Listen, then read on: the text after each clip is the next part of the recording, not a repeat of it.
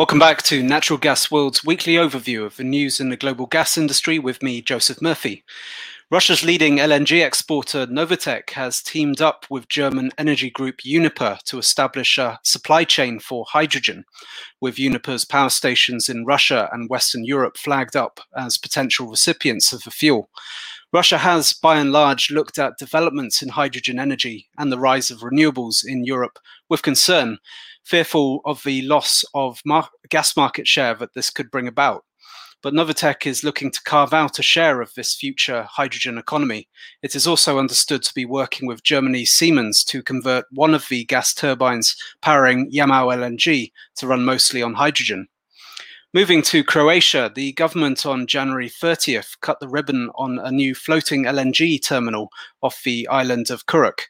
The terminal will annually bring ashore up to 2.6 billion cubic meters of gas, a large share of which is expected to come from Qatar. Croatia, which imports virtually all of its gas from Russia, will now have a choice of many other suppliers, helping it to secure lower rates. The gas from the terminal will find its way into other neighboring markets, also dominated by Russia as well. Meanwhile, in Nigeria, state owned NNPC and its partners have taken a final investment decision on what will be the country's first methanol production plant. The plant, expected to cost $3 billion to build, will be situated on Brass Island near Nigeria's southeast coast. It will monetize unexploited gas found at oil fields in the area. Previously, this gas had been considered for uh, LNG project, but that never materialized. Methanol production is expected to reach 1.7 million tons per year, and the plant will also turn out 1.3 million tons of urea by 2025.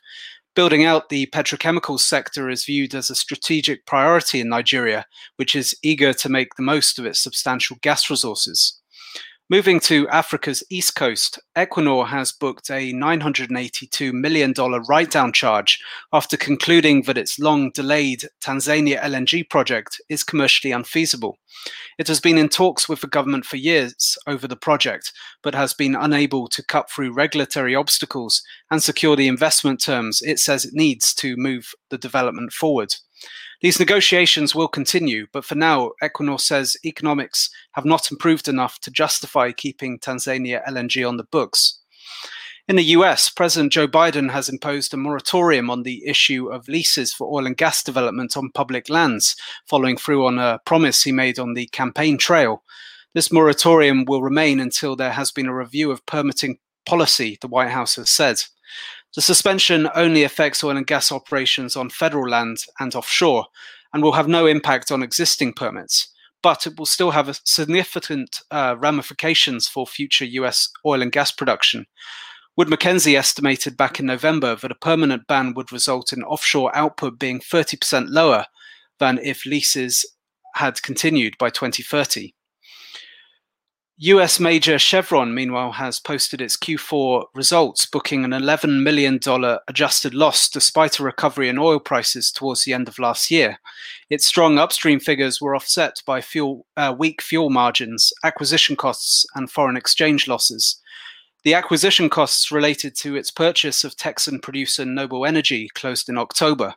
That deal has expanded Chevron's US unconventionals business and given it a leading position in the East Mediterranean. Last for this week, S&P Global Ratings has warned it could downgrade 13 oil and gas producers within weeks because of risks relating to the energy transition and the rise of renewable energy. Among those on the list uh, were Chevron, ConocoPhillips, ExxonMobil, Shell, and Total. China's leading oil majors were also flagged. The IEA and many others have slashed their long term forecasts for oil and gas prices in light of the COVID 19 pandemic and the energy transition gaining momentum. This has raised the risk that many upstream assets, once thought of as promising, may end up stranded. This has been Natural Gas World's weekly overview of the news in the global gas industry with me, Joseph Murphy. Thank you and see you next time.